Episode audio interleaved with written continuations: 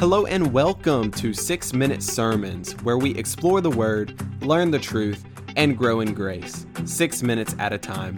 I'm your host, Cameron O'Daniel.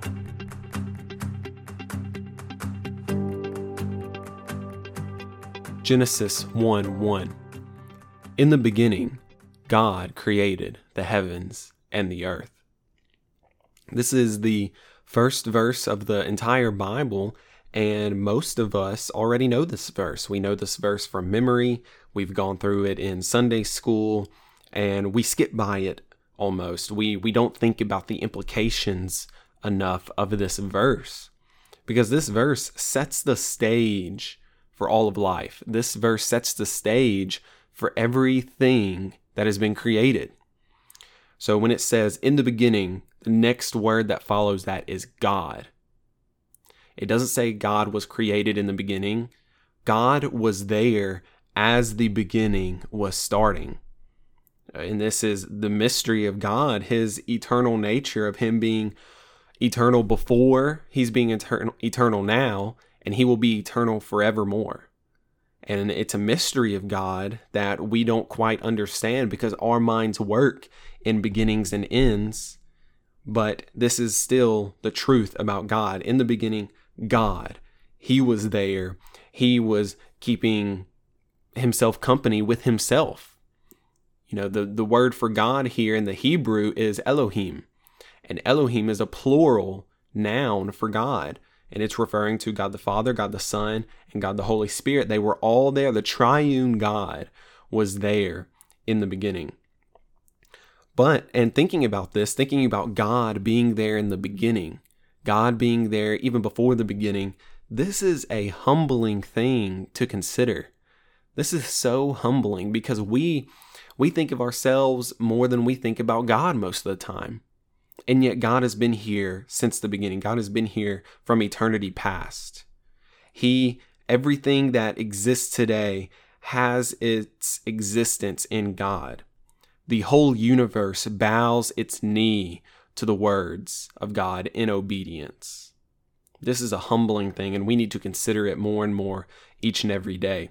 But following the first four words, it says, In the beginning, God created the heavens and the earth. So God is powerfully creative. He made everything from nothing. He he has every single little bit of power that you can conjure up in your mind times a billion in himself, in his character. We can't do this. Th- think about this. When you get home, or when if you are home, think it, you can do this example on your own. But draw a rose. And if you can't do that right now, just think about drawing a rose, the flower. So, in drawing a rose, you're thinking about what the rose looks like, roses that you have seen in the past, right? And you're sitting there and you're drawing it according to what you have seen in the past, according to what you already know. God, so we go off of what we know. We have a basis for starting the drawing of a rose. God has no basis. He has no basis for what he is creating. It's not like there were heavens and an earth in the eternity past and he was thinking back then and saying, Oh, I'm going to create something like that. No, he created it out of his own powerful creativity. And so when we think about God and his creativity, sometimes it goes over our heads because we can't even consider it. But God had nothing to go off of. He had nothing to go off of. He was creating everything simply out of the just his words he said, Yeah, I want some heavens. Let's put those there. Yeah, I want the earth. Let's put that there. And the heavens and the earth were, they weren't existent. He said it, and then they existed. His words are powerfully creative.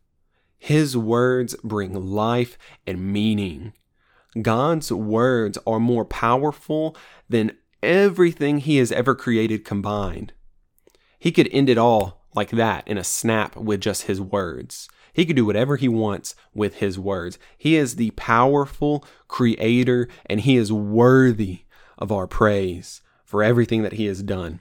There's a quote from Warren Wiersbe, and he says this When you consider the acts of God recorded in Genesis 1, you can't help but bow in reverent worship, for his creative acts reveal a God of power and wisdom whose word carries authority. So, Father, we bow before you right now, just knowing that you are powerfully creative, that you have authority with your words, and we can't even comprehend all of this. Our words do not have power like your words do. We can't comprehend your powerful creativity. We can't comprehend this, but we believe it because it is in the Word of God and your Word is true. And so, Father, we hold fast to you, we submit humbly to you, and we worship you for how awesome and powerful you are.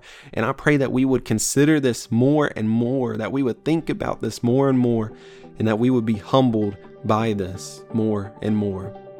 In Jesus' name I pray. Amen.